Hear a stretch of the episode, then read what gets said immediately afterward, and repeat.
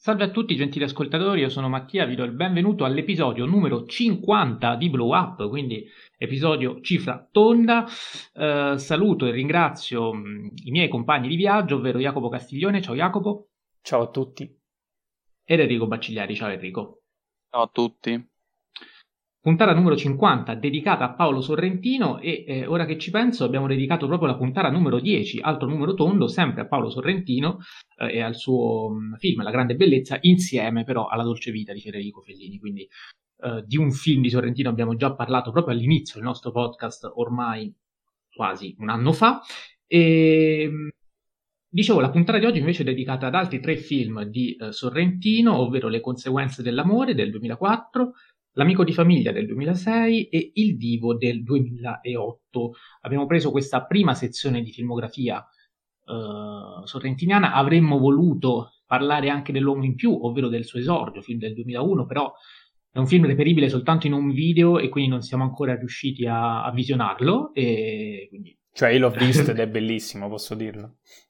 Ecco, Jacopo, non tutti e tre, quindi ne avrebbe parlato soltanto da solo. Vabbè, se vuoi dire due no, parole, no, non lo so. No, no, no, Io spero che prima o poi eh, voi recupererete il film e magari lo inseriremo in una seconda parte della filmografia di, di è già, nella, è già nella wishlist di Amazon.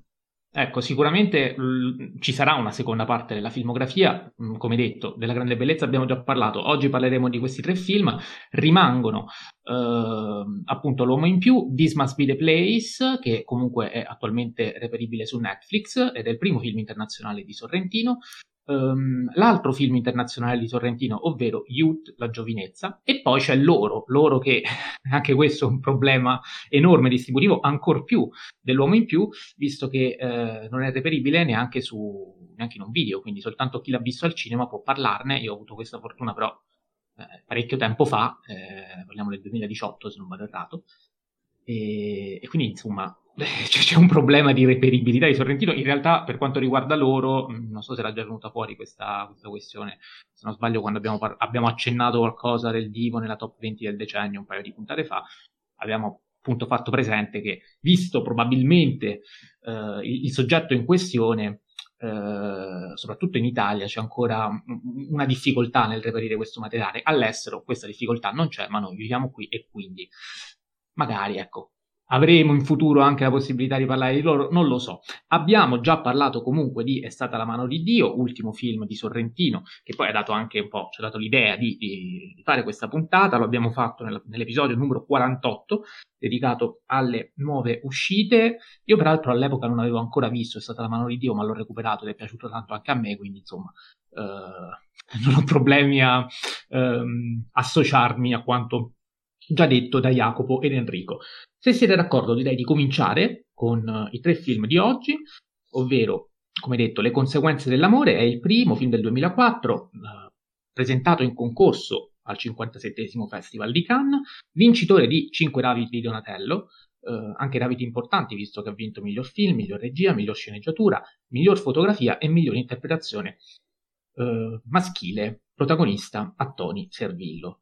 un film ambientato e girato anche in Svizzera, eh, incentrato sulla figura appunto di questo Titta di Girolamo, un uomo insonne, un uomo legato con, uh, con Cosa Nostra, un uomo di Cosa Nostra in qualche modo, uh, come scrive Mereghetti, un morto che cammina, anzi no, un morto che cammina lo dico io, ma lui dice che per sentirsi vivo non può fare altro che morire.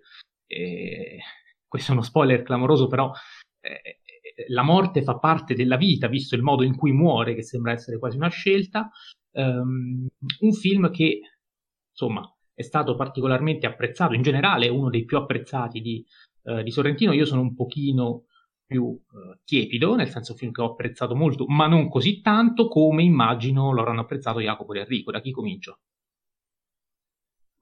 Non lo so. da te, da Enrico.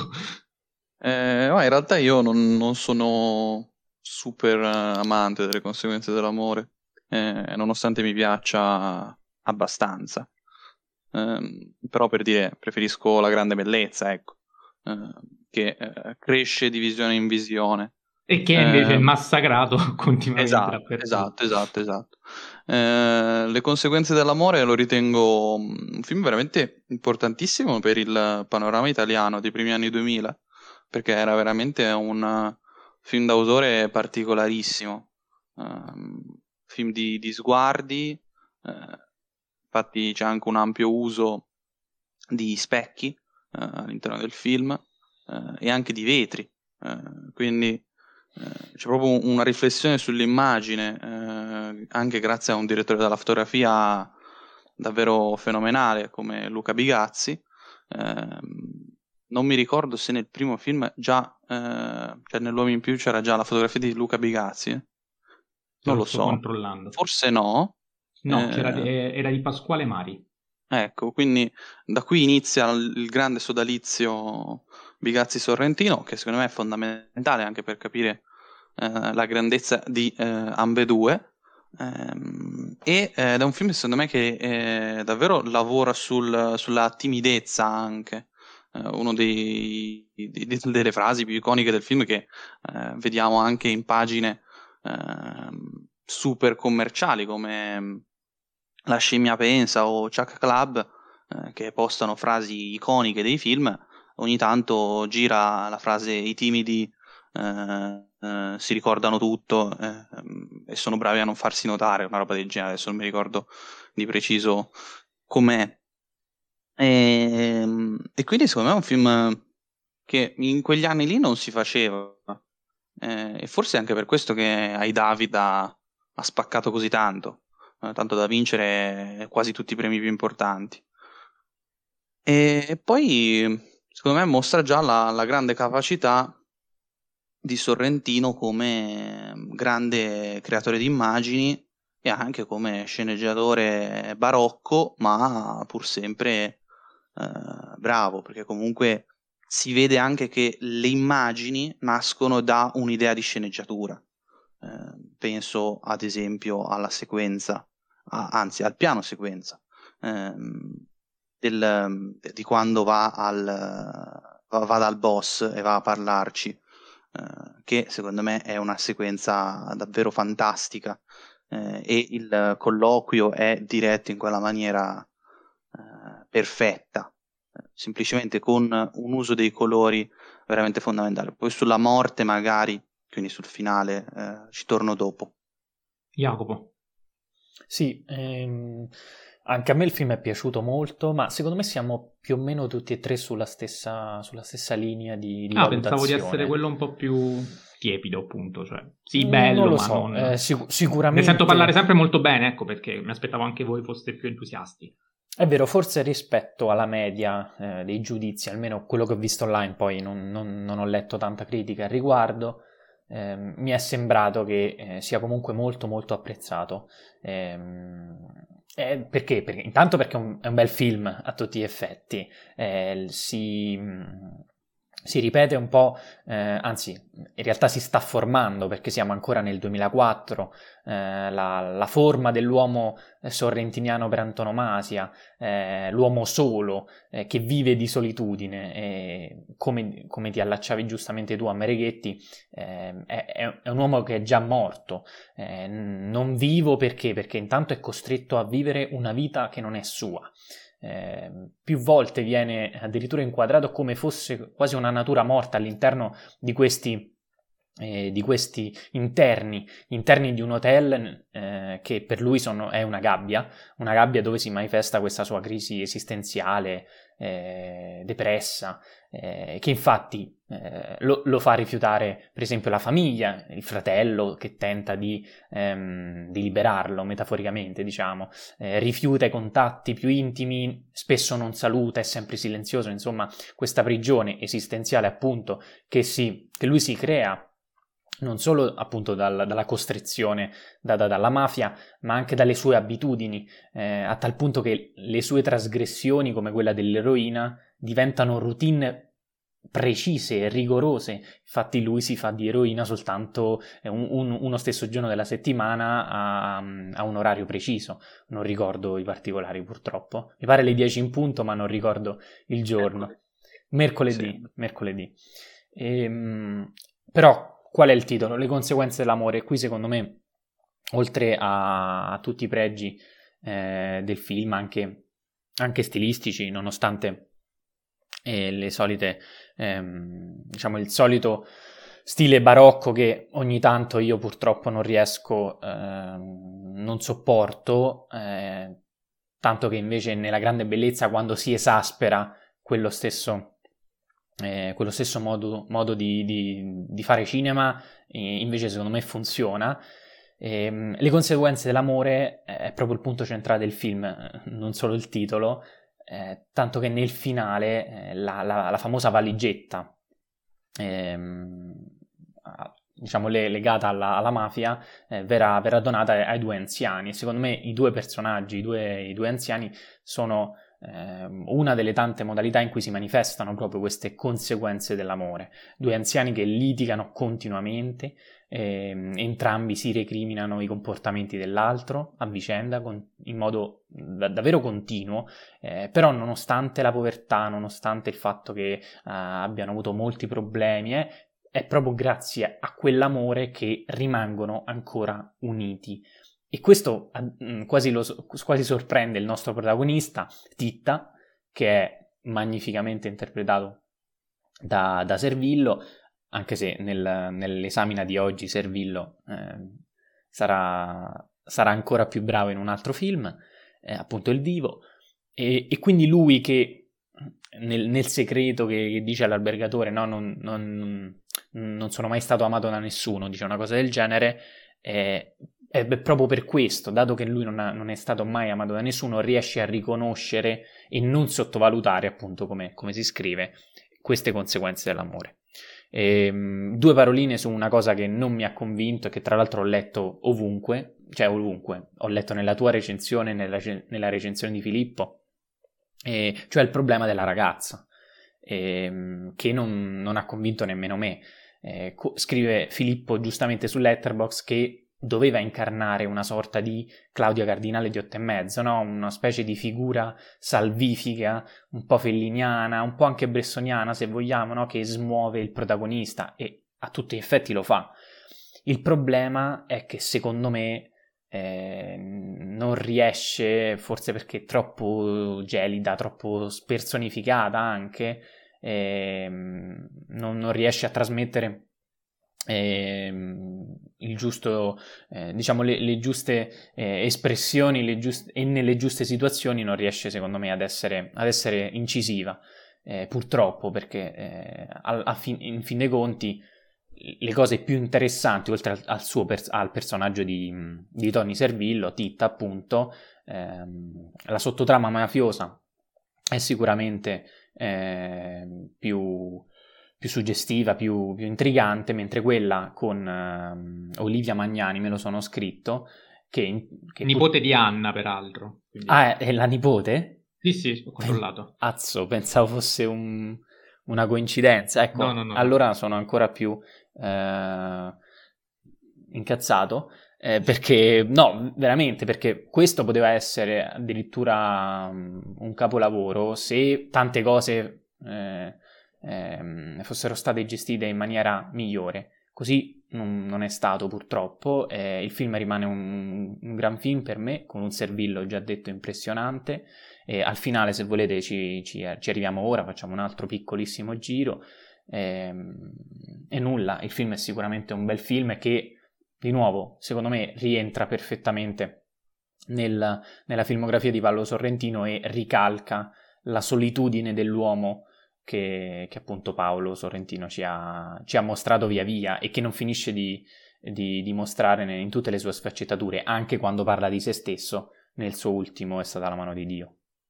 Sì, va detto che è il secondo film di Sorrentino. Sì, sì, sì, eppure dico, riesce che... ad essere, co- cioè riesce a ricalcare anche eh, tante cose che, verrà- che, verranno successivamente. Certo, quindi... certo, sicuramente si incardina bene la sua filmografia, che è una filmografia autoriale di tutto rispetto, però è anche inevitabile che mh, ci siano quelle imperfezioni dei primi film, se vogliamo, cioè certo. eh, i difetti ce li ha, sicuramente Olivia Magnani è forse il più evidente, e va a guastare una linea sentimentale che, eh, insomma... Io dissento comunque su Olivia Magnani, eh.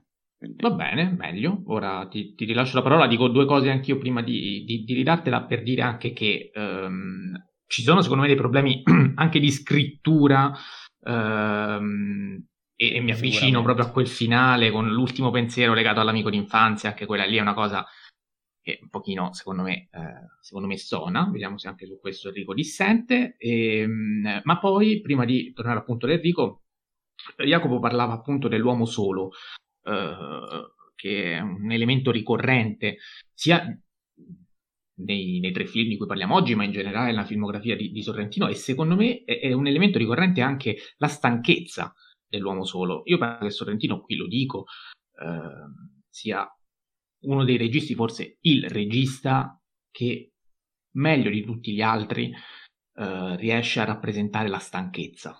Eh, cioè questo senso di...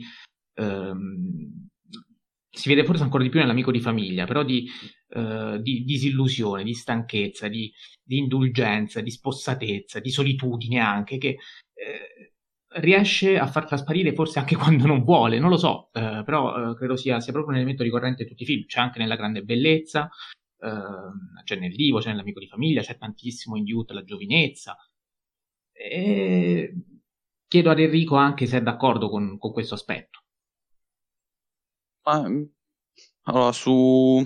innanzitutto bisogna delimitare qualcosa, cioè è il più grande regista della stanchezza in assoluto di sempre della storia. No, no, no, parlavo, no, no, no, ovviamente parlavo tra i registi ah, ecco. italiani ah, ah, beh, contemporanei, allora, o comunque tra i registi contemporanei. Vista la concorrenza, mi sa che vince facile. Ehm... No, comunque, mh, mm, per me sì, è assolutamente bravissimo in questo. Ehm, più che altro, mh, mm, secondo me è un grande regista eh, della e sulla borghesia, eh, quella più alta. L'ha dimostrato, secondo me, sia nelle conseguenze dell'amore, sia in uh, Youth, sia nella grande bellezza. Eh, insomma, lo dimostra sempre, secondo me. Anche col personaggio della baronessa di È stata la mano di Dio, volendo. Sì. Eh, quindi, secondo me, è sempre un grande regista da questo punto di vista. Su Olivia Magnani dissento perché eh, il suo personaggio deve essere gelido, eh, è un personaggio che deve essere recitato, eh, cioè avete fatto il nome di Claudia Cardinale, non è che Claudia Cardinale reciti così tanto in otto e mezzo, cioè fa la faccia angelica ehm, e si sceglie quindi il personaggio più un punto, da un punto di vista estetico. Ehm, quindi secondo me la forza di Claudia Cardinale è il fatto che in otto e mezzo noi vediamo tutte donne diverse e Claudia Cardinale sembra eh, una donna nel senso più eh, normalizzante, eh, femminile del termine, quindi diventa appunto eh, angelica. Poi per quanto mi riguarda, eh, sul finale eh, trovo che il pensiero de- dell'amico sia eh, giusto, ma forse messo in scena non nel modo più corretto, nel senso che mh, mm, noi vediamo che lui eh, ha, nonostante nel film nasconda sempre le emozioni e le reprima, quando sente parlare del proprio, del proprio migliore amico, eh, vediamo che indugia eh, e quindi sente eh, il suo effetto. Un po' come eh, per quanto riguarda Jeb Gambardella, ehm, quando sente della morte di, eh, oddio, Elisa, mi ricordo, eh, comunque del suo primo amore, si mette a piangere e di solito Jeb è molto cinico, molto misantropo. Quindi secondo me ci sta, solo che appunto c'è quel, quel montaggio un po' non proprio convincente, ehm, il finale non è forse efficace come dovrebbe essere, però la scena della morte invece quella funziona. Sono d'accordo. Me. E quella funziona alla stragrande perché ehm, viene dilatata eh, nel corso del tempo e secondo me mh, mm, funziona a livello di scrittura cioè eh, appunto sceglie di, di morire, sceglie eh, per una buona volta di essere ribelle, tra l'altro è eh, Olivia Magnani che, eh, le, che, che, lo porta a, a, trasgredire la prima volta e quindi eh, si fa di eroina eh, di sera eh, e quindi insomma secondo me tutto torna, eh, c'è proprio la voglia finalmente di ehm, liberarsi dalle regole imposte e autoimposte. La scelta di morire diventa quindi una scelta di vita, ecco, eh, il paradosso nella grandezza, cioè la grandezza sta nel, proprio nel, nel, nel paradosso. E, prima di tornare da Jacopo, se vuole dire qualcos'altro sul film, sul finale, su quello che vuole, um, mi stavo dimenticando di dirvi che eh, di questo film è vero si parla molto bene in generale sul web, ma si parla molto bene anche nel numero numero, numero, numero 47 di Film TV che eh, ha dedicato la, la, locandina alle conseguenze dell'amore.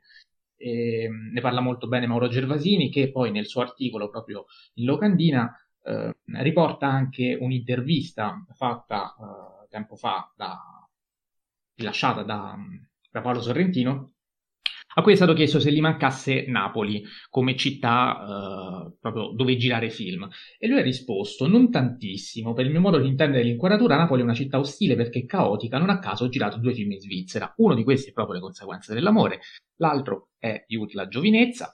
E, eh, però anche questa, questa risposta l'ho trovata molto interessante. Mi ha colpito perché ci dice molto anche sul tipo di, di cinema proprio di Sorrentino, cioè ehm, anche questa eleganza, questa formalità, questa ri- rigorosità formale, eh, anzi più che rigorosità, questo rigore formale, chiedo venia, lo si ritrova anche in queste location. Prendiamo anche Roma, comunque una città molto diversa da Napoli e si ritrova molto di più su, queste, su, questi movimenti di camera, su queste lunghezze. Prendiamo la Svizzera, prendiamo Sabaudia dove c'è l'amico di famiglia, dove è girato l'amico di famiglia. Comunque, insomma, anche nelle location uh, si riflette tutto questo. Quindi um, è un elemento secondo me interessante che occorre far presente. Jacopo. Sì, sì, sicuramente ritorna come, come elemento, cioè la geometria... Ah, e scusa, e non è un caso che infatti, eh, poi davvero chiudo, il film, l'ultimo, è stata la mano di Dio, è stata la mano di Dio girato a Napoli, sia così diverso da tutti gli altri, cioè cambia la location, cambia proprio lo stile registico. Sì, sì, sì, è vero, è diverso da tutti gli altri, ma quello a cui è più simile è sicuramente l'uomo in più. Ehm, e quindi questo percorso durato quasi vent'anni, no? da, dalla prima Napoli dell'uomo in più all'ultima di È stata la mano di Dio, eh, viene eh, in realtà riempito da, ehm, da, altri film che sono tutti ambientati non a Napoli e quindi che cercano di più in Svizzera, a Roma, eccetera, una formalità, una geometria anche nelle inquadrature, ehm, che anche qui nelle conseguenze dell'amore vediamo, questi interni dell'hotel sempre molto eh, pre- la macchina è sempre molto precisa, anche quando inquadra le scale ehm, si nota la, ehm, diciamo, l'apprezzamento anche di, di, di, Sorrentino per questa eleganza formale. È un'eleganza che spesso funziona e altre volte no, eh, ma che comunque noi, almeno in questo caso, in parte apprezziamo, almeno io. E sul finale, sì, sicuramente la morte è, perfetta, la morte di, di Titta è perfetta e viene anche è messa in scena in maniera, in maniera giusta, secondo me. E sono diciamo quasi indifferente su diciamo, eh, una delle ultime inquadrature appunto sull'amico, il migliore amico che da lontano eh, lui ricorda. E, in realtà il senso è interessante perché comunque le conseguenze dell'amore, questa eredità che quindi va anche oltre la morte, il momento, il momento subito prima di, di, di, di morire eh, e quindi anche di vivere in quel senso, fu, funzionava a livello, a livello, di scrittura. Forse sì, forse ha ragione Enrico, la messa in scena non è, non è, non è perfetta in questo, però ecco, il finale è sicuramente eh, magistrale per come chiude in modo, in modo perfetto la, la, la, figura, diciamo l'arco narrativo e anche ehm, la, l'arco psicologico di, ehm, di Titta, interpretato da Tony Servillo. Si apre invece l'amico di famiglia nel modo in cui si chiude le conseguenze dell'amore, perché abbiamo sì. detto le conseguenze dell'amore si apre proprio, cioè si chiude proprio con il volto di Servillo che sprofonda nel cemento, e l'amico di famiglia si apre con il volto di una suora invece che emerge dalla sabbia. E quindi c'è anche questa continuità formale ehm, tra un film e l'altro. L'amico di famiglia, comunque appunto, film del 2006, presentato a Cannes, eh, non ha ottenuto grandi riconoscimenti e questo è uno dei film, contrariamente alle conseguenze dell'amore, meno apprezzati generalmente di, di Sorrentino. Um, io non sono così pessimista come invece ho sentito fuori onda essere Enrico, perché eh, Enrico so che non ha amato particolarmente l'amico di famiglia, quindi eh, lascio subito a lui la parola per dirci come mai. Ritengo il film meno bello di, di Sorrentino, è l'unico che non mi piace. Ehm, e ritengo che sia un eh, diciamo il film che eh, i detrattori di Sorrentino eh, colpiti da, da, disturbo da stress post-traumatico rivedono quando vedono un nuovo film di Sorrentino. Altrimenti non mi spiego le critiche agli altri film di Sorrentino che invece ci stanno in questo film. Eh, perché eh, qui i barocchismi sono eccessivi Uh, qui i barocchismi sono anche stupidi in molti casi, uh, inu- inutilmente uh, intellettualistici, eh, per non dire intellettualoidi, eh, perché è un termine che non mi piace. Eh, e quindi, secondo me, mh, mm, è un film che funziona eh, per metà. Eh, il voto più corretto da dare è quello che dà Merichetti, cioè il pallino della delusione. Eh, ricordo che per le conseguenze dell'amore dà due stelle e mezzo e nel divo 4 stelle su 4 ehm, così non me ne dimentico nel caso dopo per, uh, quando parlo di, del dio ehm, e l'amico di famiglia eh, è un film che di base ce li ha gli spunti interessanti per essere un film convincente però ad esempio prendiamo proprio l'esordio eh, la suora eh, in quella didascalissima eh, immagine eh, vediamo questa suora e quindi un tipo di moralità eh, imposta dalla Chiesa eh, deve essere nascosta, deve essere celata. Eh, e infatti c'è un po'. Eh, ci sono diverse accuse eh, in sottotesto ehm, alla moralità imposta dalla Chiesa in tutto il film eh, e quindi queste figure secondo me possono tranquillamente essere evitate. Ehm, I movimenti di macchina che tutti dicono essere inutili, qui veramente lo sono. E io noto che questo film eh, è un po' la prova della grande bellezza, secondo me. Eh, le tematiche sono pressoché le stesse. Eh, il protagonista è ehm, legato a ehm, l'odore delle case dei vecchi, eh, come nella grande bellezza, eh, infatti vive in una topaia praticamente, nonostante i soldi non gli manchino. Eh, il problema di questo film però dove sta? Sta proprio nel suo eh, costante e eh, per certi versi eh, obbligato e didascalico ehm, rovesciamento delle carte in tavola, cosa che invece nella grande bellezza non avviene e se avviene avviene per uh, una condanna asprissima uh, nei confronti del, uh, dei festini romani. E quindi secondo me è un film che funziona per metà, il finale poi mh, dimostra tutte le debolezze del film, è inutilmente intellettualistico, è eh, inutilmente scioccante, eh, ci sono, c'è un montaggio estetico ai limiti del, eh, eh dell'imbarazzante in alcuni punti eh, e poi ci sono quei movimenti di macchina eh, di troppo. e un personaggio che diciamo racchiude l'ambiguità nei pregi e nei difetti del film è proprio il, l'amico che è eh, cowboy, eh, insomma, fa delle scene che veramente sono al limite dell'imbarazzante. Peccato perché secondo me, diciamo, eh, se uno legge la descrizione e conosce lo stile di Sorrentino, pensa questo è un grande film. Poi lo vede, forse non, non è proprio il massimo. Ma io non so, allora sono d'accordo sul fatto che il finale eh, è pessimo, anche il montaggio credo sia un grande problema. Ecco, diciamo che il montaggio in generale, un, il montaggio di Sorrentino normalmente è un montaggio sincopato, molto ellittico, eh, che per esempio nelle conseguenze dell'amore contribuiva anche a dare quel senso di claustrofobia insieme alla coperza fotografica, insieme a quel tipo di regia, insomma ne abbiamo già parlato. Qui non funziona, soprattutto nel finale, veramente disastroso, quindi su questo c'è poco da dire.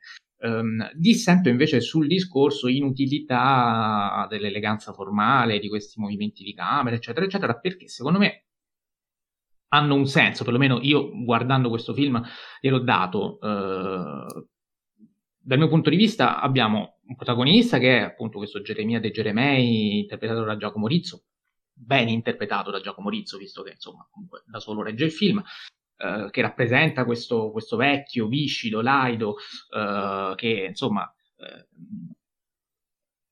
emana squallore eh, dappertutto. E, e, e, questo, proprio questo squallore, secondo me, viene esaltato dalla, dalla, dalla raffinatezza estetica eh, e allo stesso tempo la bellezza che comunque è presente in questo film, eh, che appunto presenta Laura Chiatti, che è un po' l'emblema eh, della bellezza cognata, eh, bellezza desiderata, eh, bellezza che si pone appunto in contrasto con il viscidume, l'opportunismo, è come se eh, il contrasto appunto riuscisse, tra, tra bello e brutto, per banalizzare, riuscisse ad esaltare tutte e due le componenti. Uh, quindi un qualcosa che potrebbe essere bello alla fine diventa brutto perché eh, tutti i personaggi qui sono allo stesso tempo vittime e carnefici, uh, perché il protagonista Geremia De Geremei è, è, un carnefice dall'inizio alla fine? No, perché nella fine alla fine viene assolto, che è una cosa fa storcere il naso ad alcuni, però serve proprio perché eh, è, questo secondo me lo, lo, sguardo di Sorrentino, quello sguardo stanco, indulgente, disilluso, guarda tutti con distacco e, e, quindi pone tutti sullo stesso piano. È il suo modo per dirci che anche la persona all'apparenza più brutta di tutte, in fondo, è solo un povero vecchio che viene eh, preso in giro e anche la persona che dovrebbe essere la vittima per antonomasia, quindi la bellissima Laura Chiatti, oggetto anche di violenza, in realtà non, può, non, è mai solo vittima perché quando può diventa anche lei la prima carnefice. Quindi eh, anche questo stile così, così, elegante, secondo me serve proprio ad evidenziare questo tipo di contrasto. Però è una cosa che magari ho visto soltanto io, visto che leggendo in giro eh, film massacrato praticamente da tutti. Eh, Jacopo, Beh, tu... Oddio, non è vero. Eh, Letterboxd a tre stelle e mezzo. Molti Vabbè, lo apprezzano, alcuni addirittura lo ritengono il miglior film di Sorrentino, per me è follia. Ah, questa cosa non la sapevo, quindi va bene. Però mm, chiediamo a Jacopo dove si colloca tra i due estremi. Io mi colloco al centro, come al solito. Come al solito. perché no, sei un oggettivo? No, no, no, no, no. No, perché secondo me ehm, è vero in parte quello che ha detto Enrico su una, una formalità eh, stilistica davvero troppo eccessiva in alcune, in alcune sequenze, eh, anche mh, a causa, secondo me, di intervalli elettronici, di una musica quasi, quasi isterica che secondo me non funziona assolutamente in determinate sequenze, ehm, perché se sono volute per creare quel grottesco, eh, se nella prima parte del film, e ora ci arrivo, eh, funzionano, a lungo andare non solo non, non, non diventano stranianti, ma al contrario si percepisce l'artificialità del, del, cinema e quindi anche l'inutilità de, di alcune sequenze e, e anche la noia, eh, almeno mh, dal mio punto di vista. Eh, quindi ele- sull'eleganza formale c'è una un'eccessiva formalità, se, su quello sono d'accordo.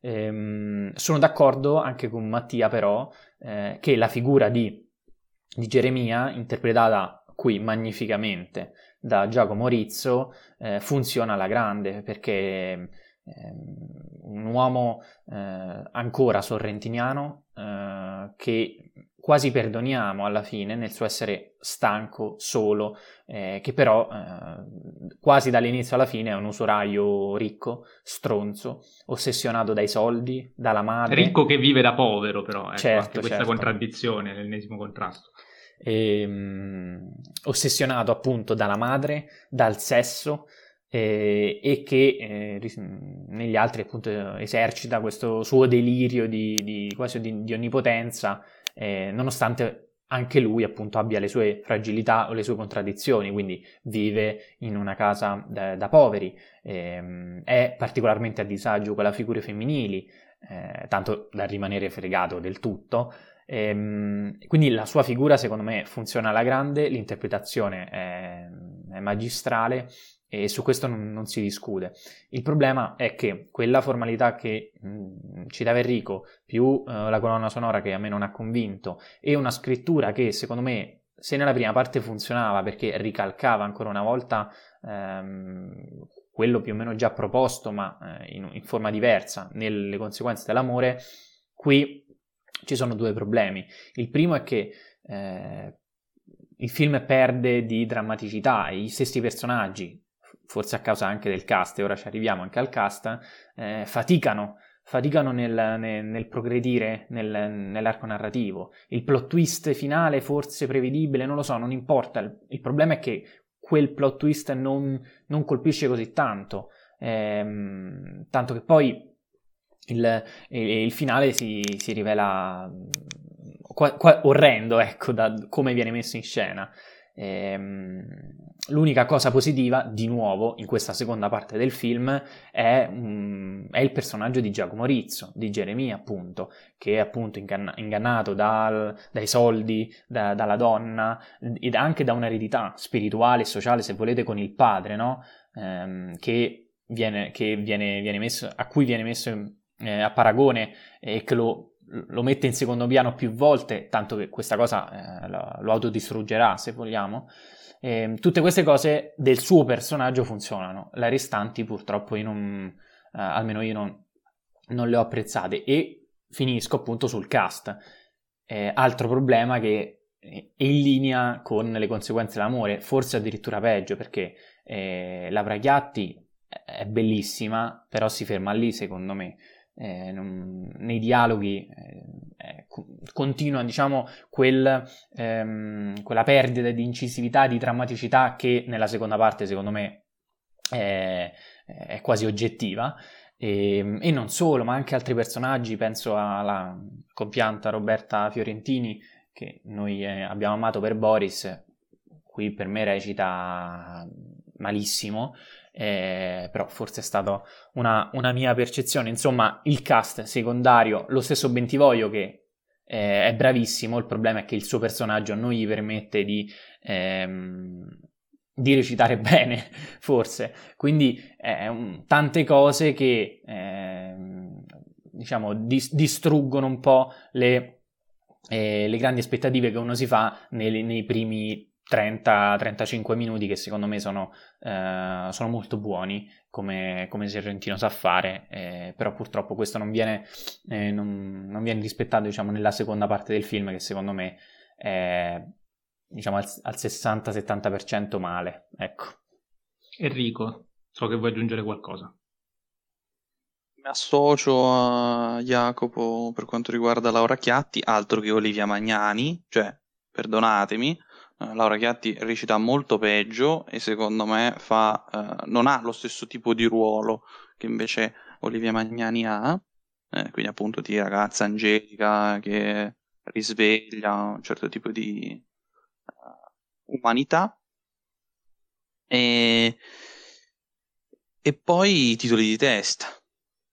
I titoli di testa sono davvero una delle cose più eh, brutte del, del, film, la partita di pallavolo in rallenti, le camminate western inquadrate dal basso, eh, con la nebbiolina, eh, fotografata da Pigazzi. Ehm, insomma, una cosa secondo me abbastanza eh, brutta, i titoli di testa. E, e tra l'altro, secondo me Sorrentino è uno dei titoli di testa di Safare quindi già dai titoli di testa sentivo puzza di mm, forse non è completamente riuscito questo film. Eh, infatti io, al contrario di Jacopo, i primi 30-35 minuti non li ho apprezzati. Eh, per me il film è sempre costante nel suo essere un film poco interessante, eh, dove Sorrentino ha fatto di meglio. Ripeto, secondo me è un interessante prova della grande bellezza, eh, dove secondo me tutto è più riuscito, più convincente. Vale anche per la scena che precede lo stupro? Perché secondo me quella lì è una scena molto riuscita, anche da un punto di vista di... che precede lo stupro non me la ricordo. È cioè, quando adesso... fondamentalmente c'è il protagonista che prova a sedurre a modo suo uh, Laura Chiatti e... Ma lì c'è un problema secondo me, cioè che Laura Chiatti spara due o tre frasi che sembrano recitate, un... però sono dialoghi Sì, vabbè, secchi. ma che lei non sappia recitare è vero. Eh, però, però rompe, gli... rompe, tutto il... il, gusto, secondo me, cioè la, l'atmosfera, non... secondo me non funziona. Non so, secondo quello. me invece lì funziona uh, l'atmosfera che è insieme viscida e sensuale, perché c'è un tipo di regia formalmente molto erotica, che allo stesso tempo viene guastata proprio da, da, dal senso ripugnante che si prova nel vedere. Quindi è una contraddizione, secondo me, cinematograficamente ben riuscita. Poi che Laura Chiatti non sia una grande attrice, ragazzi, cioè non, lo scopriamo oggi. E, eh, mi viene da dire rispetto al discorso Olivia Magnani, a parità di non bravura, secondo me. Ehm, qui lei deve interpretare eh, la bella ragazza e, e, fa il suo ruolo che è quello di bella ragazza, quello di Olivia Magnani. Adesso non, non sto dicendo che Olivia non sia bella, eh, non sto facendo un confronto, sto semplicemente dicendo qui il ruolo della Chiatti era quello della bella, lei è bella e fondamentalmente riesce a portare a casa la parte, per quanto è vero che quando parli eh, cioè, fa cadere le braccia, però insomma eh, parla anche poco, ecco, diciamocelo. Sì, sì, sicuramente. Comunque no, non è, non è una scena che ritengo validissima. Con il no, filo che passa scena... nella cruna del lago, anticipando anche lo stupro che, che sta per arrivare, insomma, cioè, c'è tutto un, un utilizzo anche, boh, secondo me molto... L'unica scena secondo me veramente convincente è al, verso l'inizio, eh, in cui si ritrovano di fronte a una chiesa e ci sono eh, interessanti riprese che mi hanno dato eh, vibes antonioniane quindi, e felliniane, quindi sono stato molto contento. Mm, meno male, qualcosa si salva allora. Però il resto no. Va bene, allora parliamo invece del capolavoro di Sorrentino, eh, Il Divo, film del 2008, presentato anche questo a Cannes, tutti e tre i film sono stati presentati a Cannes. Uh, il Divo ha ricevuto anche il premio nella giuria, è stato candidato addirittura agli Oscar uh, per il miglior trucco, ha vinto sette David, uh, tutti spartiti con Gomorra, che poi di Garrone, insomma, è lui che ha avuto la meglio, nel senso ha preso lui quelli più, quelli più pesanti, però insomma abbiamo detto anche appunto nel corso della puntata sulla top 20 del, del decennio 2000-2009, in cui ci sono sia Gomorra che il Divo, è stata una grande annata quella del 2008 per il cinema italiano, visto che ha sfornato questi due capolavori. Scusa, il Divo, posso interromperti? Certo. Eh, con Gomorra, tra l'altro, è stato rivale anche a Cannes. E Gomorra è vero, è un premio. Eh, quindi secondo e terzo posto a noi italiani, quindi insomma, top. Eh, anche noi nella classifica dei migliori film del decennio 2000-2009 abbiamo posizionato Gomorra. sì, infatti in potevamo alto. essere, vabbè, evidentemente Gomorra fa quel qualcosa in più che il Divo forse non ha, non lo so, però comunque eh, rimane... Cioè il regista, no scusate. rimane a mio avviso il miglior film di Sorrentino, anche se Jacopo non credo sia d'accordo, visto che lui eh, propende no, no. per l'ultimo. Non, sì, no. sì, sono d'accordo. Sì, sì, stata la mano di Dio per me è migliore. Ok, del perfetto. Eh, il Divo ovviamente eh, incentrato sulla vita di Giulio Andreotti, interpretato ancora una volta da Tony Servillo. Eh, viene presa la parte eh, l'inizio del declino del, del, suo potere e della, democra- del, della democrazia cristiana tutta, visto che insomma siamo proprio eh, tra il 91 e il 93, quindi sul finale della Prima Repubblica, sta per nascere la Seconda, e, mh, siamo a cavallo per quanto riguarda la vita di Andreotti tra il, la formazione del suo settimo governo e l'inizio poi del, del processo di Palermo per, per, collusioni con la mafia, al termine del quale poi verrà assolto.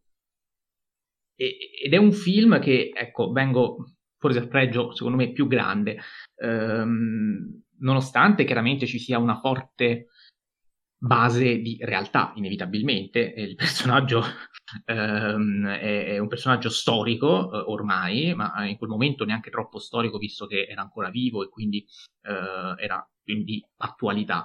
Uh, ci sono scene ovviamente del reale che vengono però alternate a scene soltanto ipotetiche o quantomeno probabili, improbabili, adesso non, non ecco, penso sia proprio questo il del film, cioè non, non, rileva la veridicità della scena anche ipotetica, penso ad esempio all'incontro tra Andreotti e Totorrina, eh, rileva piuttosto il fatto che eh, qui non si vuole cercare, non si vuole ricostruire quanto realmente è accaduto, ma si vuole ricostruire quello che è il sistema di potere italiano, che è un sistema di potere era, che era tale negli anni 90 e che ancora oggi risulta non dissimile da quello degli anni 90. Quindi secondo me è una critica che nel 2008 si fa al presente. Io penso che questo qui sia un film eh, anti-berlusconiano molto più di quanto non lo sia stato loro. Cioè secondo me la critica al sistema di potere ehm, italiano, politico, è, è, è, molto più attuale nel divo che ad esempio in loro che ha tutta un'altra serie di problemi che non possiamo stare qui a, uh, ad elencare, anche perché magari la memoria mi inganna e dovrei rivedere anche loro, non lo so. Però passo subito la parola ad Enrico per chiedergli se è d'accordo anche con questa mia provocazione eh, oppure no. Allora, loro non l'ho visto, comunque che sia un film assolutamente anti-berlusconiano, è credo abbastanza appurato. Eh, tra l'altro Berlusconi viene pure nominato. Ricordiamo eh, che peraltro Berlusconi è l'unico che è stato Presidente del Consiglio sì, nel 2008 siamo in pieno berlusconismo, ma eh, Berlusconi è stato l'unico che è stato mh, Presidente del Consiglio dei Ministri per più giorni rispetto a Giulio Andreotti, che eh, è stato comunque quello che ha formato più governi, visto che ne ha guidati sette. Quindi insomma c'è anche questa, sorma, questa, questa continuità anche del, del, personaggio. Sì, sì, assolutamente. No, no, mi, mi trovi perfettamente d'accordo su questo. Purtroppo loro mi sa che comprerò un'edizione estera e lo vedrò così, perché se no non, non si vede. Ti interrompo, eh... edizione estera che esiste soltanto in forma loro, senza loro 1 e loro 2, se non erro. Cioè non esiste la divisione in film che invece viene presentata ne- nelle sale, o sbaglio? Eh, penso tu abbia ragione, però controllo. Mi pare di averlo sentito da, c'è, da Menardi, c'è versione... però posso sbagliarmi.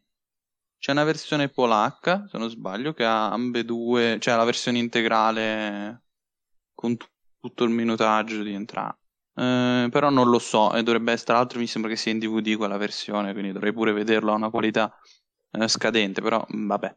Eh, al di là di questo, eh, il film per me è il miglior film di Sorrentino, l'ho, l'ho rivisto oggi, quindi eh, posso confermarlo eh, dopo aver visto Sta la mano di Dio. Eh, che gli è dietro di poco comunque, eh, ed è un film secondo me davvero notevole, eh, il Divo, eh, perché c'è una rappresentazione ehm, del potere e c'è soprattutto una rappresentazione cinematografica ehm, di un uomo storico e della sua filosofia. Um, un approccio simile eh, forse a Mamet di Gianni Solo Amelio, l'approccio però, eh?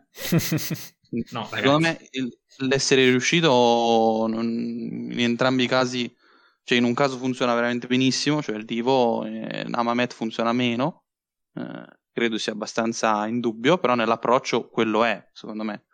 Mm, cioè analizzare il, il tipo di pensiero eh, di eh, importanti politici italiani che avevano una loro filosofia. In tal senso eh, è fondamentale quando eh, in Amamet eh, viene fatto il discorso che le tangenti le facevano tutti i politici e quindi eh, Crax è stato forse il, secondo il suo punto di vista ovviamente, è stato un po' il capro espiatorio, mentre invece mh, mm, in, nel Divo c'è la, la confessione in cui eh, addirittura vengono usate formule cristiane come mia colpa, mia, mia colpa, mia grandissima colpa, ehm, in cui ammette ehm, che eh, la strategia della tensione in realtà era strategia della sopravvivenza.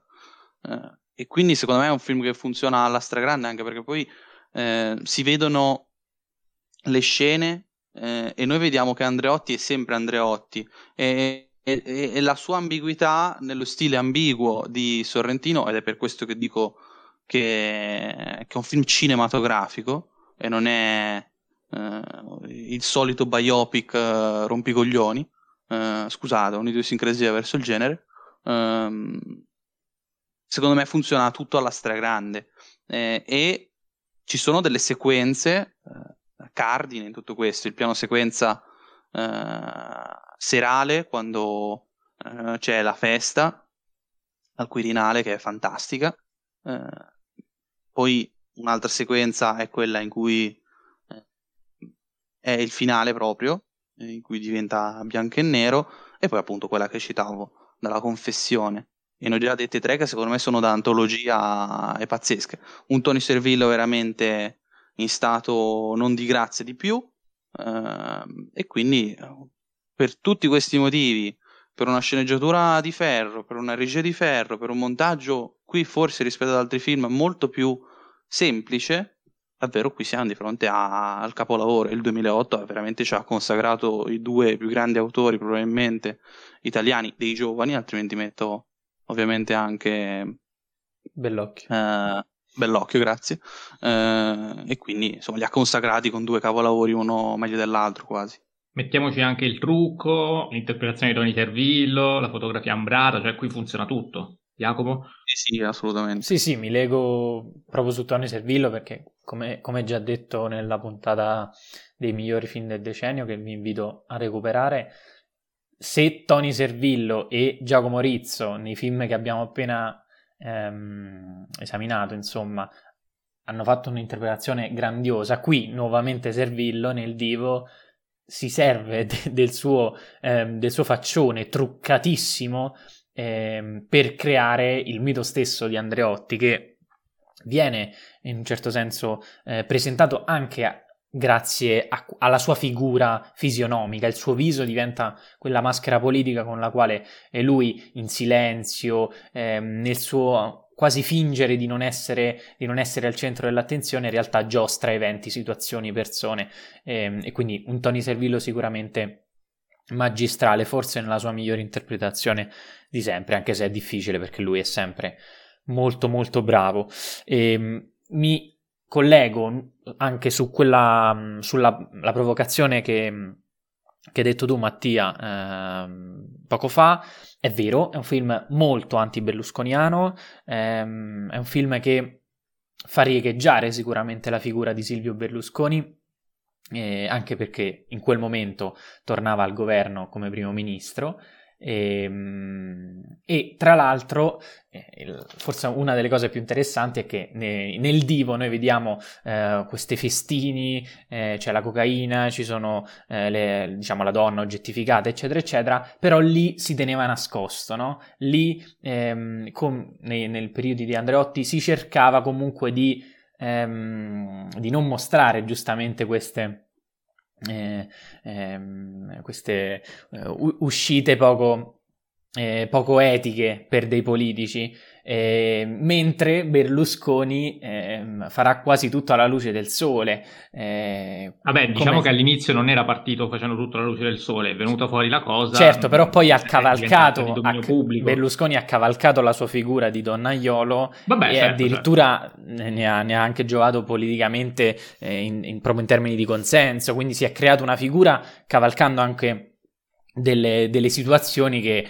ehm, vent'anni prima ehm, ancora non erano, ehm, diciamo, eh, non era normale, ehm, non erano normali per, per cui vantarsi magari.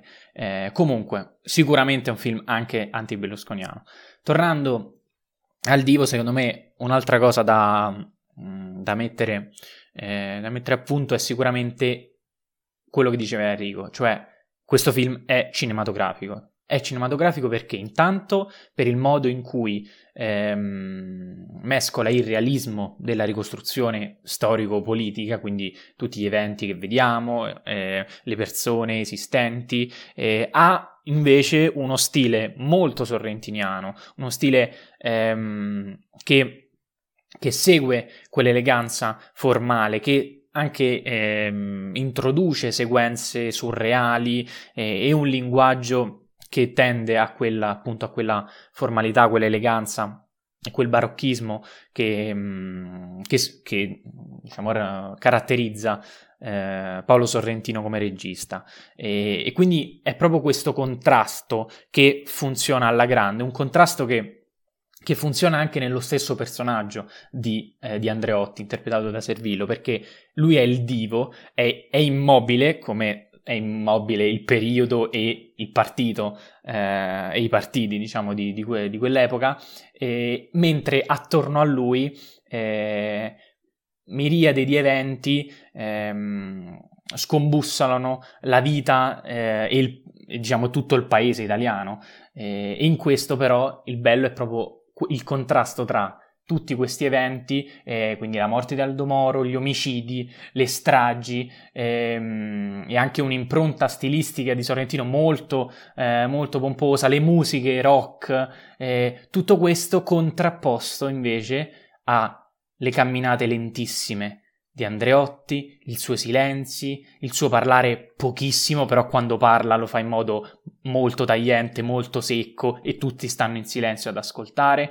E, e, e questa grande ambiguità anche di cui parlava di cui parlava Enrico e che trasmette quel senso di la verità in realtà non, non, non è certa, eh, voi pubblico valutate questo personaggio, tanto che la, eh, se non sbaglio il sottotitolo, il sottotitolo, dice proprio la spettacolare vita di Giulio Andreotti. E già qui secondo me si ripete quel contrasto perché la spettacolare vita è quella attorno a lui, mentre appunto Andreotti stesso è sempre immobile, sempre divo, sempre ehm, contornato da persone, ma in realtà lui ehm, agisce poco fisicamente, seppur abbia una, un impatto molto più grande di tutti gli altri. E, e quindi è un film, un film, che secondo me è, è sicuramente un capolavoro. Oh, semplicemente prima ho detto che preferisco È stata la mano di Dio, ma per me sono due, eh, due capolavori. E non... Semplicemente preferisco un tipo di narrazione come quella dell'ultimo film insomma, è anche più, più emotiva. E, e, nulla, questo film è, non a caso lo abbiamo inserito nei migliori film del decennio e appunto insieme a Gomorra delineano perfettamente ehm, uno o due dei problemi eh, tanto, tanto, presenti nel, nel, nostro paese. Quindi sono due film perfetti che non solo eh, ci ci, ci, rappresentano, ci presentano come eh, i due, de, due, capolavori di due registi eh, giganteschi del contemporaneo, ma questi registi del contemporaneo analizzano ovviamente l'Italia contemporanea e non, quindi questo è fondamentale e il film, appunto, lo ripeto, è un capolavoro. Peraltro la stessa, cioè Berlusconi mantiene anche un certo tipo di ambiguità rispetto a, uh, ad Andreotti, anche per quanto riguarda i legami con la mafia, anche per quanto riguarda uh, l'eredità proprio del, della democrazia cristiana, che si è sì dissolta, però se vogliamo ha assunto una nuova veste completamente diversa, ma ha continuato ad esercitare proprio quei, quel tipo di, di, gestione del potere e um, anche il rapporto con, con la cristianità proprio ehm, è interessante analizzare perché a un certo punto eh, lo stesso, eh, come anticipava anche Enrico, ehm, Giulio Andreotti dirà di perpetrare il male per garantire il bene, essendo questo fondamentalmente una sorta di dettame divino, cioè soltanto chi è veramente religioso può capire quanto sia impo- importante fare del male per ottenere il bene. E, e anche questa è una contraddizione che secolare, se vogliamo, eh, si portano dietro gli uomini di potere e gli uomini di chiesa, perché potere e chiesa storicamente sono, sono da sempre legati, se pensiamo già soltanto eh, alla discendenza divina eh, dei, dei sovrani, degli imperatori, all'incoronazione dei sovrani che doveva avvenire per mano dei papi. Eh, e ancora oggi, basti pensare che nella Prima Repubblica ha spadroneggiato la democrazia cristiana, che dal nome ci dice eh, anche quanto siamo legati ancora a un certo tipo di, di cattolicesimo temporale e quindi appunto che ha delle radici eh, proprio eh, sul, sul, tipo di, sul tipo di potere. Enrico, se vuoi aggiungere qualcosa, altrimenti leggo i contributi dei nostri ascoltatori e chiudiamo. Mi volevo legare a questa cosa anche sulla questione eh, del fatto che mh, secondo me mh, Sorrentino è un regista eh, molto spirituale, nel senso che analizza la spiritualità in modo molto imparziale. Ora io non so la visione religiosa di Sorrentino, presumo sia o ateo o agnostico. Sempre molto critico nei confronti della Chiesa, dovrebbe, evidente, dovrebbe essere agnostico, ma te lo controllo se riesco. Eh, di sicuro non è clericale, mettiamola così. Eh, eh, esatto, esatto. Cioè, eh, se è cristiano è protestante inteso in senso eh, eh, che non crede nella Chiesa. Ehm, e secondo me il film mh, mm, ha molte sequenze che funzionano e anche nella filmografia uh, vi ha una sorta di uh, continuità uh, in questo senso.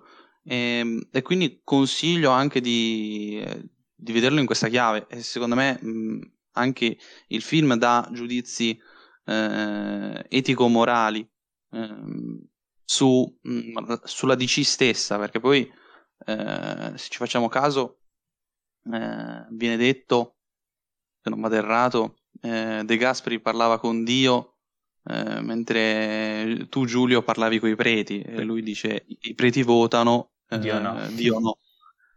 quindi c'è anche un discorso sull'approccio eh, della cristianità all'interno della DC. Assolutamente. Allora, ehm, cominciamo a leggere qualche contributo partendo da quello di eh, Cinemat Life che ci chiede. Intanto ci dice che purtroppo non ha visto né le conseguenze dell'amore né eh, l'amico di famiglia, ma dice che il divo è un capolavoro. Um, e poi ci chiede qualche parolina sulle due serie, se le abbiamo viste, quelle dirette da, da, da Paolo Sorrentino, ovvero The New Pope e The Young Pope. Sono i wishlist di Amazon. Purtroppo Quindi non le hai viste. Jacopo, io, io, posso dire che ho visto soltanto il primo episodio della prima delle due serie e non mi è piaciuto per niente, tant'è che infatti ho interrotto completamente la visione. Uh, quindi, tra l'altro, l'ho visto anche di recente, ma non... Non mi ha dato alcun tipo di input a voler andare avanti. Ho trovato tutto molto scontato, molto poco interessante. Questo papà autocelebrativo che dice cose, cioè una volta inquadrato il tipo di personaggio, eh, così rivoluzionario se vogliamo, cinico, insomma, ha tutto per non essere papa, però non, non ha nulla di interessante che, che mi, mi, ha spinto a, a, proseguire la visione. Quindi personalmente non posso trarre un, alcun tipo di, di, di di giudizio sulla serie perché non l'ho vista di fatto. Gli ho dato una possibilità, ma non ha avuto buon seguito. Um, Broadway Cinema invece ci, ci, chiede, o ci scrive, no, ci chiede, um, in estate la mano di Dio, Sorrentino ha finalmente capito Fellini. Quindi ci dice, non ci chiede. Vi chiedo io invece, ecco, dov'è Fellini? Intanto se siete d'accordo con lui e dov'è Fellini in questi tre no. film? Ne... Parti tu, Jacopo, visto che. Sì, allora non sono d'accordo in parte perché secondo me nella grande bellezza Felini c'è come e ascoltatevi la puntata eh, del, um, appunto su Dolce Vita e Grande Bellezza. Io so sì, che, sì, però attenzione, so, sì, sì, sì, lo so, lo so, lo so. Io so che appunto stavo arrivando proprio lì. So che Filippo in, con Non c'è Fellini intende che eh, semplicemente non lo ha capito eh, nella Grande Bellezza, anzi lo, lo parodizza in modo sbagliato ehm, mentre ne è stata la mano di Dio, questo non succede. Eh, non sono d'accordo, eh, è, è, un discorso anche un po' troppo lungo da fare ora, però nella grande bellezza, secondo me, eh, Sorrentino riesce a plasmare una sua ehm, eredità, sì, di Fellini, che però cioè, ehm, proviene da se stesso, cioè da Sorrentino stesso, che è il modo in cui lui ha percepito Fellini, lo ribalta su, sulla sua pellicola. Ehm, questo, secondo me, riesce nel, um, nella grande bellezza.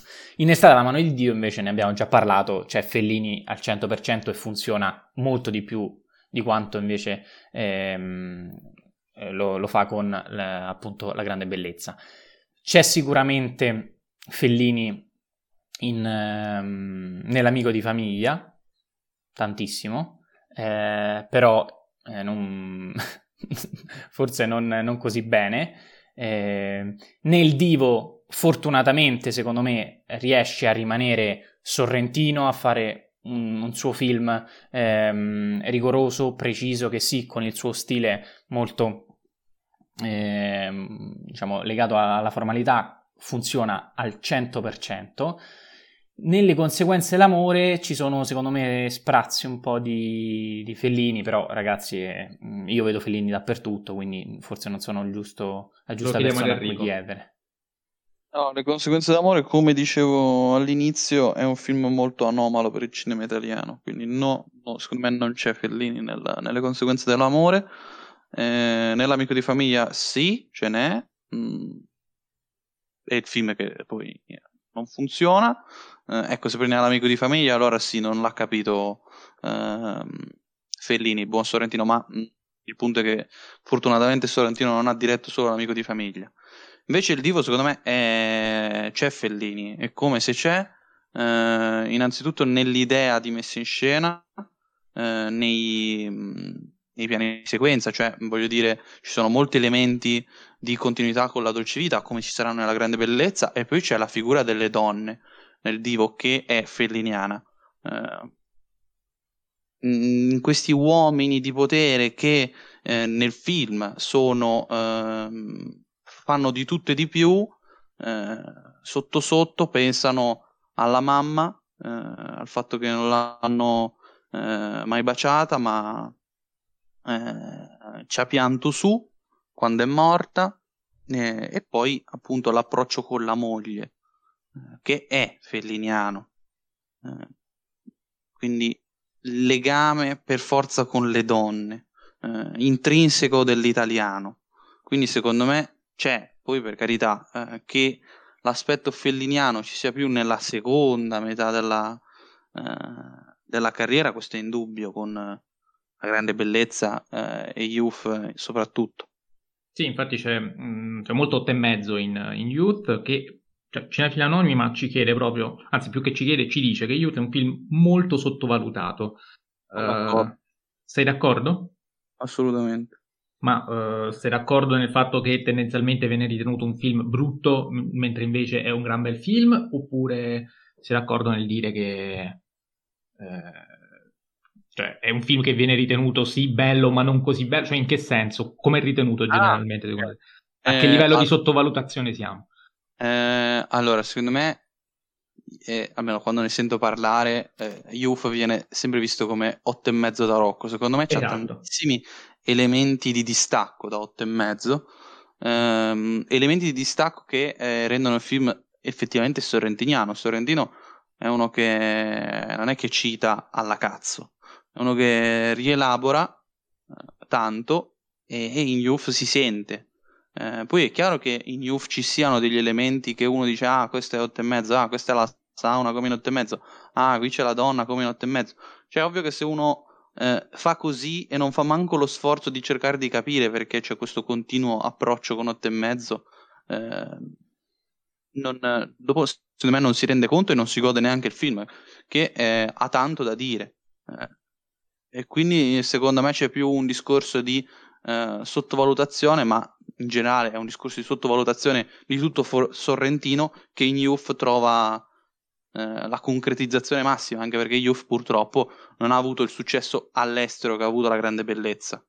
Eh, eh, sì, infatti ti ho chiesto questo proprio perché anche secondo me, nel senso se uh, Youth generalmente è ritenuto una schifezza, io dissento e dico no, non è vero, allora si è sottovalutato. Se invece si ritiene comunque sia tutto sommato un film uh, buono ma minore, ecco, nel, nella filmografia di Sorrentino sono assolutamente d'accordo perché non penso abbia così tanto da dire, ecco.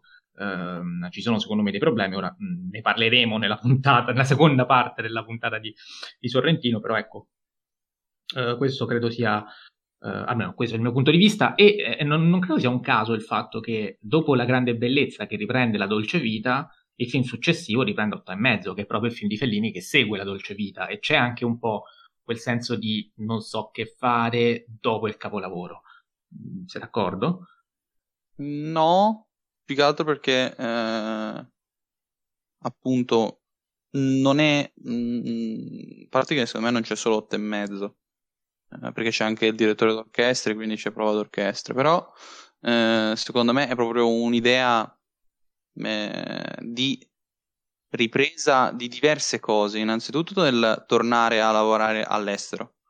Eh, torna in Svizzera, quindi torna alle conseguenze d'amore, quindi c'è un, è proprio un film di continuità. Eh, e come molti film di continuità eh, non sempre riesce, cioè non è Fellini che eh, fa la dolce vita e poi fa otto e mezzo, cioè non tutti riescono a fare queste cose. e quindi e poi secondo me anche la conclusione dei due film è molto emblematica in tal senso, cioè in otto e mezzo eh, il film, appunto c'è la questione che il film eh, non, non, si ricorda eh, di che film doveva, doveva, fare e invece in, eh, in, um, in Youth lui torna a dirigere, ma lui ha sempre saputo dirigere, non ha mai perso lo smalto, non si è mai dimenticato come fare. Eh, infatti in albergo insegna al bambino il suo pezzo. eh, ma addirittura lui torna e quindi fa una scelta, e quindi torna al discorso di spiritualità, fa una scelta spirituale, cioè passa sopra la questione sua morale del non eseguo più i miei componimenti perché eh, è morta mia moglie. Va bene, questo non è uno spoiler, quindi anche chi non l'ha visto può stare assolutamente tranquillo. E l'ultimo intervento è di Gilberto Berardinelli che ci dice: Sorrentino si è perso dopo la grande bellezza, però non ho visto l'ultimo film. E, e, e, guardalo perché capirai che non si è perso dopo, dopo la grande bellezza. Cioè, nel senso, allora, intanto bisogna contestualizzare. La grande bellezza è uno degli ultimi film di Sorrentino, quindi questo vuol dire che si dà per scontato che tutto quello che ha fatto dal, dall'uomo in più alla grande bellezza sia di un certo livello.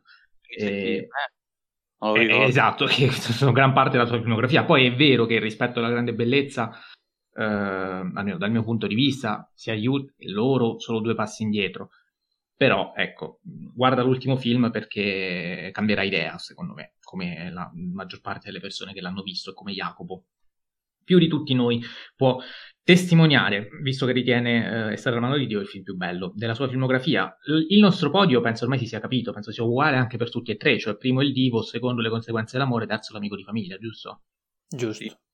Quindi stavolta ci divertiamo poco ed è anche lo stesso dei nostri ascoltatori che al sondaggio hanno risposto mettendo il divo primo con 138 voti, le conseguenze secondo a quota 60 e eh, l'amico di famiglia terzo a quota 12. Peraltro il sondaggio sarà un pochino incompleto e anche eh, gli interventi dei nostri ascoltatori purtroppo saranno incompleti perché ho fatto il sondaggio e la storia insomma insolita eh, quante ore prima di registrare, adesso non ricordo, 8 ore prima di registrare e non 24, però insomma abbiamo raccolto quello che abbiamo potuto. E se siete d'accordo possiamo salutare i nostri ascoltatori ringraziandoli per averci ascoltato sin qui. Io vi ricordo che eh, potete seguirci, interagire con noi sulle nostre pagine Instagram, la mia sta alle K, quella di Jacopo Cinemadoc e quella di Enrico Enrico Bacciglieri. Saluto e ringrazio il buon Jacopo Castiglione. Ciao Jacopo. Ciao a tutti, grazie ancora per averci seguito e viva Fellini. Saluto e ringrazio anche Enrico Bacciglieri. Ciao Enrico. Ciao a tutti, grazie e viva il Divo. Noi ci sentiamo il prossimo lunedì con una puntata dedicata a un film di Frank Capra. Quale film, Jacopo? Dicelo sempre tu. Una vita meravigliosa. Una vita meravigliosa, un film meraviglioso, vero Jacopo? Sì, sì. Va bene, ne parleremo il prossimo lunedì. Grazie ancora per averci ascoltato. A presto. Eh, eh, la vita è meravigliosa, non una vita meravigliosa. Però, ah, bravo Enrico, hai fatto bene a dirlo. Giusto. Io non me lo ricordavo sinceramente di preciso, quindi Va bene così. Comunque, quello, il film natalizio per antonomasia di Frank Capra. Uh, vi ringrazio e vi saluto.